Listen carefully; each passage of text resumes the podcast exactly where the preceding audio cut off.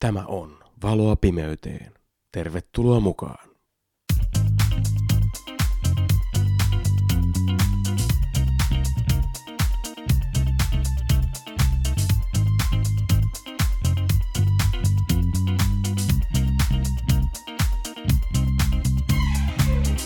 Tässä toisen tuotantokauden ensimmäisessä jaksossa vieraana on Raine Ahopelto. Jäädään kuuntelemaan, mitä Rainella on kerrottavaa.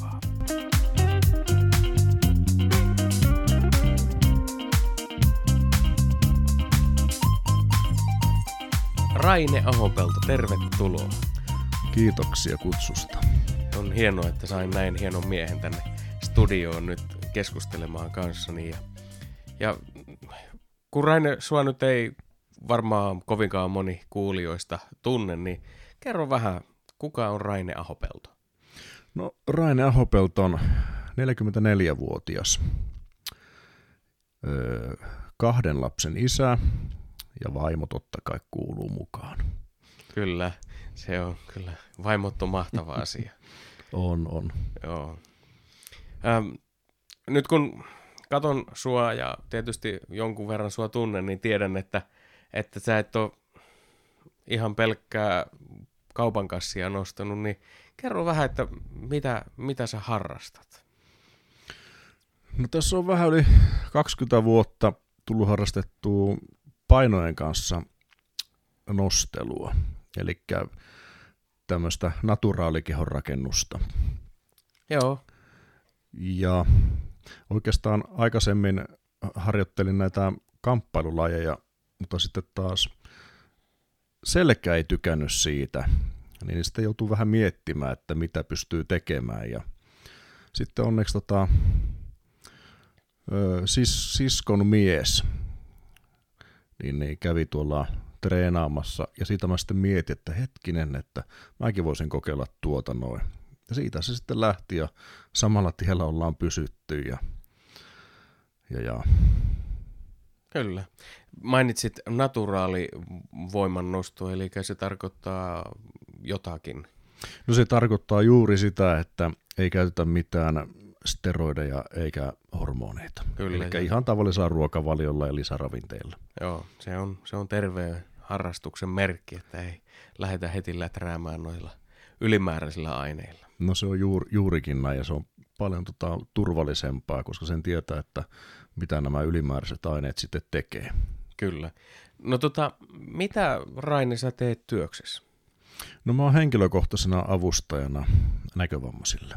Okei, okay. se on varmasti ja, mielenkiintoista. No se on mielenkiintoista, vaikkakin se on kyllä osa-aikainen työ. Mutta joka tapauksessa, niin kyllä mä siitä on tykännyt hyvin paljon. Joo, ja se on kuitenkin arvokas, arvokas työ siinä mielessä, että voi olla avuksi sellaisella, joka apua oikeasti tarvitsee. Joo, kyllä.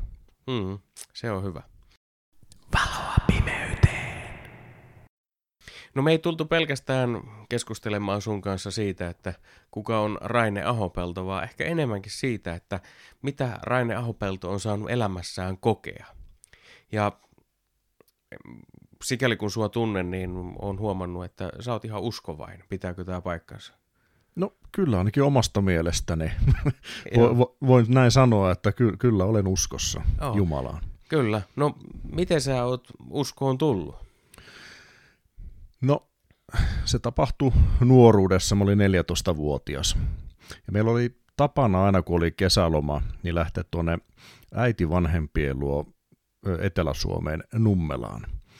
Ja, ja äitin vanhemmat oli uskossa, nyt jo edesmenneitä, niin mummu aina kertoi mulle ja siskolle näistä uskoasioista. Ja, ja tota, sitten jos, jossakin vaiheessa niin mä rupesin itse sitten niinku rukoilemaan niinku Jumalalta, että, että anna mulle sitä, mitä niinku mun mummulla on. No sitten, olisikohan tuosta varmaan mennyt joku vuosi, pari vuotta. Oltiin taas tuolla Nummelassa kesälomaa viettämässä. Ja, ja sitten sattui olemaan konferenssiaika. Se ei ollut silloin Keuruulla, vaan olisikohan se ollut missä häntä pidettiin? Hämeenlinnassa Joo, varmaan Hattulassa joo, tai joo Parolassa. kyllä. Hattulassa nimenomaan. Niin, niin Eno sitten vei meidät sinne ja oltiin siellä konferenssissa. Se oli mun ensimmäinen kerta. Se oli niinku todennäköisesti sunnuntai, koska se oli viimeinen kokous, että sitten se loppui koko tapahtuma. Ja siellä oltiin sitten yhdessä rukouskokouksessa isossa teltassa ja siellä sitten ne sai lavalle mennä, että jos joku halusi antaa elämänsä Jeesukselle. Ja sitten mä jossakin vaiheessa sanoin Enolle, että kuule, että eikö mekin mentäisi tuonne. Niin Eno siinä vaan naurahti ja sanoi, että no mä ootinkin, että sä sanot kohta noin. Mm. No, sitten mentiin sinne ja saarnaajan nimeä en kyllä muista, kuka siellä silloin oli, mutta joka tapauksessa synti se rukous. No, toistin perässä, mitä, mitä pastori siinä sanoi, ja siinä tuli sitten sanottu tämä äsken mainitsemani ö, syntisen rukous. No ei siinä vielä mitään sitten tapahtunut, että sitten lähdettiin kävelemään sieltä lavalta pois, ja sitten puolessa välissä telttaa, sitten jymähti. Semmoinen aivan mahtava, valtava, hyvän olon tunne. Ja olo oli ihan niin kuin höyhenellä. Sitten kun päästiin ö, ulos sitä teltasta, kaikki näytti kirkkaammalta. Musta tuntui, että mä pystyisin hyppäämään tuonne pilviin. Oli siis niin kevyt olo. Ja sillä tiellä nyt ollaan ja ollaan, ollaan pysytty vaikka kaikenlaista ollut matkan varrella, mutta koskaan en ole uskosta luopunut, enkä tule luopumaan. No kyllä. Kaksi kysymystä nousi mieleen. Minä vuonna tämä tapahtuu? Se on hyvä, hyvä kysymys. Olisikohan se ollut 90. Mitähän se olisi ollut, kun hetkinen, nyt on vaikea matematiikka. Mä olin 14-vuotias silloin. Pitäisi ottaa melkein kännykkää laskea taaksepäin. Joo, kyllä, kyllä, mutta siellä 90-luvun taitteessa. Joo, kyllä, alkupuolella nimenomaan. No vastasitkin vähän jo kysymykseen, mutta ootko katunut sitä päätöstä, että elämän Jeesukselle annoit? En todellakaan.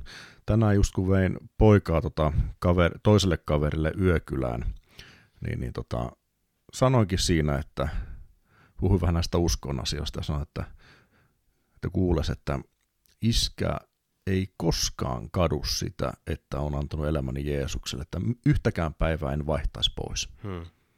Kyllä. Se on mahtavaa kuulla ja kun tietää, että ei se uskon elämä ole aina ruusuilla tanssimista tai aina niin helppoa, niin silti, että sä pystyt noin sanomaan, että päivääkään et vaihtaisi pois, niin se on, se on mun mielestä hieno, hienosti sanottu. Kyllä, näin, näin mä itse koen tämän asian, että, että en todellakaan päivään vaihtaisi pois. No niin, kyllä.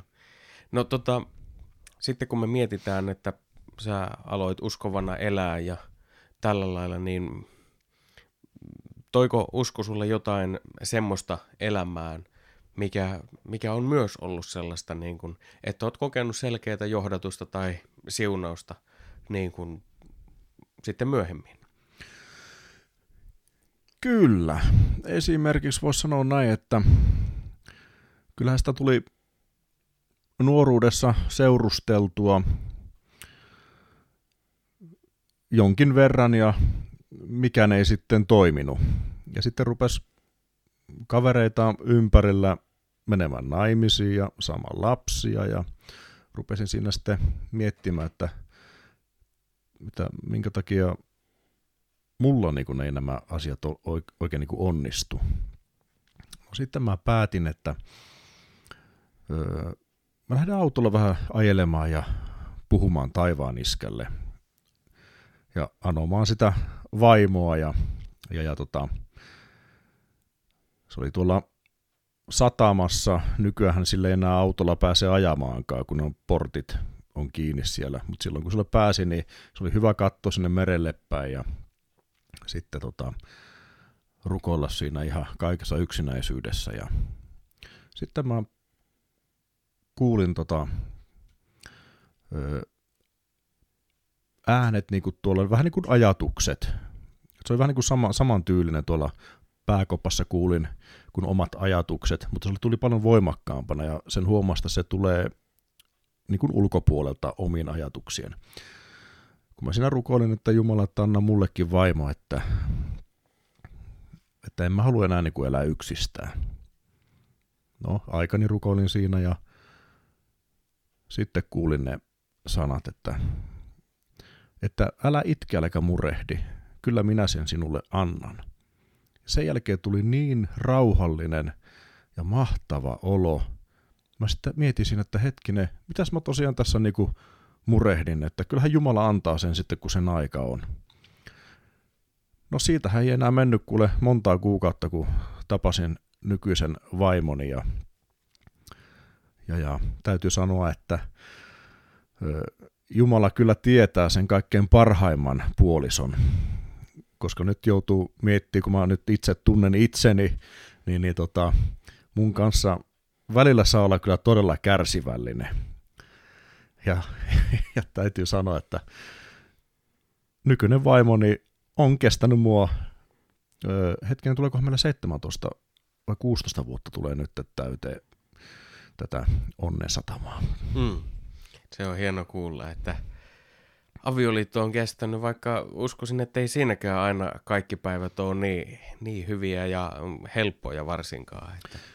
No, se mikä mua eniten hämmästyttää, niin, on se, että me ei oikeastaan riidellä ollenkaan. Et siinä mielessä niin kuin, mä oon niin ajatellut, että, että tota, kun mä lopetin ne omat yritykset ja annoin Jumalalle niin kuin sen vallan, ja nimenomaan tota, kun mä rukoilin just sit, sillä lailla, että Jumala, että anna sun mielesi mukainen vaimo. Että mä en enää antanut minkäänlaisen niin ehto, että sen pitää olla tällainen ja tällainen ja tuollainen. Ja enkä itse lähde niin kuin etsimään, vaan annan niin Jumalalle täydet niin kuin vallat tähän näin. No täytyy sanoa, että kyllä se kannatti. Öö, niin kuin just siinäkin mielessä, että tota, niin kuin sanoin, että vaimon kärsivällinen ja, ja ei, ei oikeastaan niin kuin, ei riidellä. Et se, se on niin kuin ihmeellistä. Että, niin kuin monissa suhteissa avioliitossa niin tulee isompiakin riitoja ja ei meillä oikeastaan tule mitään. Ja sitten sekin, että rakkaus toisiamme kohtaan, niin se kasvaa niin kuin päivä päivältä enemmän ja enemmän. Hmm. Sehän on, sehän on just niin kuin sen pitääkin no, olla. se on just niin kuin sen pitääkin olla. Kyllä, se on hienoa, hienoa kuulla. Laitatko valot päälle?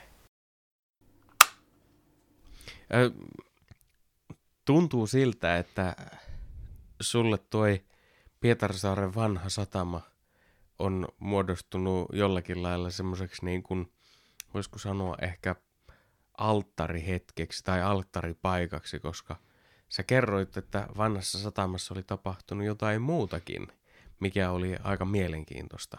Ja nimenomaan mielenkiintoista sen puolelta, että Jumala halusi sua jonkun kerran ikään kuin varjella joltakin. Haluatko kertoa siitä? No joo, se on kyllä aika mielenkiintoinen ja välillä niin kuin, aina kun tuo muistuu mieleen, niin miettii todellakin, että miltähän Jumala varjeli. Se oli varmaan, olisikohan elokuuta ollut, koska silloin oli jo vähän niin kuin hämärämmät nämä, nämä illat. Voisi olla kyllä heinäkuukin. Se teki sitten on niin kauan aikaa, että ei ihan tarkkaan muista, mutta sen mä muistan, että niin pimeätä ei ollut, etteikö siellä olisi niin nähnyt mitään. Et se oli semmoista niin pikkusen hämärää. Ehkä semmoinen niin normaali niin kesä, kesäyö niin, niin, mä olin auton kanssa siinä vanhassa satamassa kuuntelemassa musiikkia, hengellistä musiikkia, ja sitten vähän niin kuin nautiskelemassa ja katsomassa, jos näkyisi niin näitä tähdenlentoja, koska oli ihan pilvetön taivas oli, ja tota, siinä käänsi sitten selkänojaa taaksepäin ja otti hyvää asentoa ja kuuntelin musiikkia ja, ja, ja kattelin sitten ikkunoista samalla pihalle, taivaalle. Ja, ja sitten jossakin vaiheessa niin mä tunsin niin kehotuksen sanat niin kuin tuolla taas kerran tuolla omassa päässäni, jotka tuli niin kuin voimakkaampina kuin omat ajatukset. Ne tuli näin, että lähde pois ennen kuin tänne tulee jotakin. Se on niin kuin tämmöinen rauhallinen. Mä siinä vaan mietin, että, jaa, että omia ajatuksia, että kuka tänne nyt keskellä yötä tulee. No ei se mitään, mä jatkoin vaan sitä taivaalle katselua ja se meni varmaan semmoinen 15 minuuttia ehkä, niin, niin se tuli pikkusen niin kuin komentavammin tuli se, että, että lähde pois ennen kuin tänne tulee jotakin. No sitten mä rupesin vähän miettimään, että mitä ihmettä tämä niinku on. Mutta kovapäinen kuin on, niin en tietenkään mihinkään lähtenyt, koska ajattelin, että ne on vaan niinku omia ajatuksia. No mä pistin musiikkia pikkusen kovemmalle ja otin vähän paremman asennon, että pisti selkänojakin vielä enemmän taaksepäin. Ja sitten se meni varmaan se taas se noin 15 minuuttia, niin sitten tuli oikein niin kuin käskyttävästi, että lähden nyt pois ennen kuin tänne tulee jotakin. No mä nousin siinä sitten pystyyn ja rupesin katsoa ympärille, että ei hyvänä aika, että mitä hätää. No ei, pisti ovet vaan lukkoon. Ja, ja sitten taas meni, menin tota siihen lepoasentoon ja kuuntelin musiikkia ja sitten yhtäkkiä niin tota siihen kuskin puoleiseen ikkunaan koputettiin kolme kovaa koputusta. Siis aivan t- todella niin kuin kovaa. No mähän pomppasin heti pystyyn ja kattelin niin kuin ympärille, että mikä ihme toi oli. Laitoin musiikki pois päältä ja pyörin siinä vähän aika katoin ja se oli niin semmoinen aukea paikka, että ei siinä olisi kukaan ehtinyt mihinkään mennä, että kyllä mä olisin nähnyt. Että siinä auton vierelläkään ei voinut kukaan mennä kyykkyyn. Että sen, sen verran hyvin sää näkyy. No ei muuta kuin auto käyntiin, perutin pois siitä lähi äkkiä sieltä niin kuin menemään ja mietin, että mitä ihmettä tuo oli. Ja nyt jälkeenpäin sitten niin on myös miettinyt nimenomaan tätä, että kun ne varoitukset tuli, että ennen kuin tänne tulee jotakin, siinä ei sanottu ennen kuin tänne tulee joku, vaan jotakin. Ja mitä se jotakin on, koska se ei yleensäkään kuvaa, jos noin sanoo, niin ei ainakaan mitään ihmistä, koska se ihminen ei ole mikään jotakin, vaan se täytyy olla jotakin muuta. Mutta se nyt jää sitten mysteeriksi. Hmm. Ja kuitenkin tämän kaiken keskellä, mitä sä kerroit, niin mulle piirtyy itselle vaan semmoinen kuva, että kun sä oot elämäsi Jeesukselle antanut, niin mehän tiedetään, että Jeesus on hyvä paimen, joka haluaa hyvän paimenen tavoin myös varjella meitä tietyiltä asioilta ja minäkään pysty sanomaan, että mi, mi, mitä sinne oli tulossa, mutta sen pystyn sanomaan, että Jumala varjeli sinua joltakin. Joo, kyllä. Ja sen täytyy jotakin pahaa olla ja myös jotakin erikoista, koska siinä ei kerrottu, että mitä sinne tulee, vaan ainoastaan se, että jotakin. Hmm. Ja silloin se herättää suuriakin kysymysmerkkejä. Kyllä, kyllä. Mutta ehkä se nyt ei ole tärkeintä, että mitä jotakin sinne oli tulossa, vaan se, että sä sait ennakkovaroituksen siitä ja kehotuksen lähteä pois. Joo, kyllä, vaikka se on just mukava niin kuin aina välillä spekuloida, että, mm. että mitähän se mahtaa olla, kun se oli vähän niin kuin se, sille niin kuin salassa pidetty asia kuitenkin. Kyllä. Onko sen jälkeen tullut sillä, että jos olet tämmöisiä vastaavanlaisia voimakkaampia kuin omat ajatuksesi on kehoituksia kuullut, niin onko ne aiheuttanut, onko tämä tapaus aiheuttanut semmoista, että herkemmin teet niin kuin nämä ajatukset tai nämä voimakkaammat kuin omat ajatuksesi ovat, niin kehottaa? No ei, kyllä sitä on edelleen semmoinen kova, kova päinen ja, ja, ja tota, se on, miten se nyt voisi vois sanoa, että kun sitä ei kovin helposti usko, kun sitä aina olettaa, että ne on vaan niin omia ajatuksia, vaikka, vaikka, vaikka tulisikin niin ylitse omien ajatuksien. Hmm. Valoa pimeyteen. Tämä on ollut hienoa, mitä tähän asti ollaan keskusteltu. Mulla vaan tässä nyt nousi mieleen semmoinen kysymys, että mitä, mitä Raine, minkälaisia hengellisiä ajatuksia sulla pyörii tällä hetkellä – mielessä ja päässä niin kuin nimenomaan sun henkilökohtaisessa elämässä ja ehkä tulevaisuudessa, mitä, onko Jumala jotain vaikuttanut sun sisimmässä, että jonkinlaisia niin kuin ehkä ajatuksia, jonka kautta hän ehkä haluaisi sua kasvattaa? No, oikeastaan mun ajatukset jostain kumman syystä niin pyörii kyllä nyt tällä hetkellä pelkästään vaan videokuvaamisen parissa. Että sellaista hengellistä työtä niin kuin on, on, on niin kuin päällimmäisenä. Tokihan siellä nyt on ollut vuosikausia jo tota,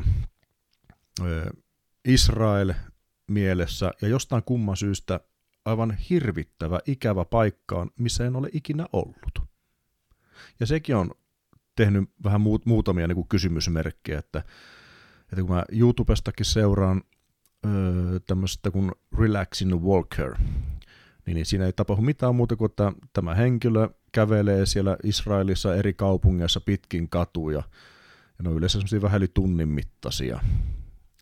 Niin, niin kyllä kerta kaikkia sitä vaan ajattelee, että tuonne on kauhea ikävä.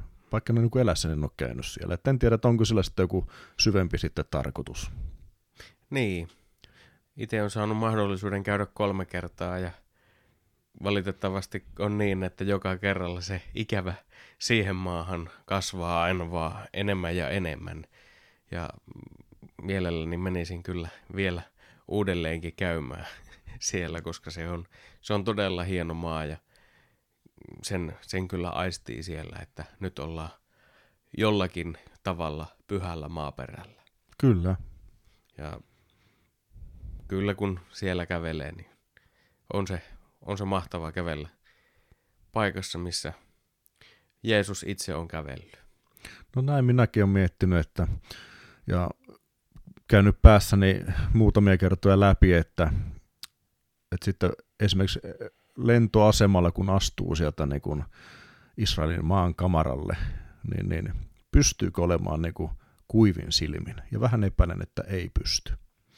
Joo, mä oon monen kuullut sanovan, että ei nyt välttämättä kyynelehtimää eivät ole alkaneet, vaan se, että kun ovat jalalla astuneet Israelin maan kamaralle, niin ovat kokeneet, että jonkinlaista lepoa ja rauhaa, vaikka ollaan täysin vieraalla maaperällä, näin niin kuin suomalaisittain ajateltuna, että siinä maassa täytyy olla jotakin.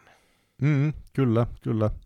Ja sitten se, tuossa, joo, voisin vielä sen verran sanoa, että tota, ö, muutama vuosi sitten takaperin, niin, niin mä, se oli Jaakonpäivien aikaa, mä taisin käydä tuossa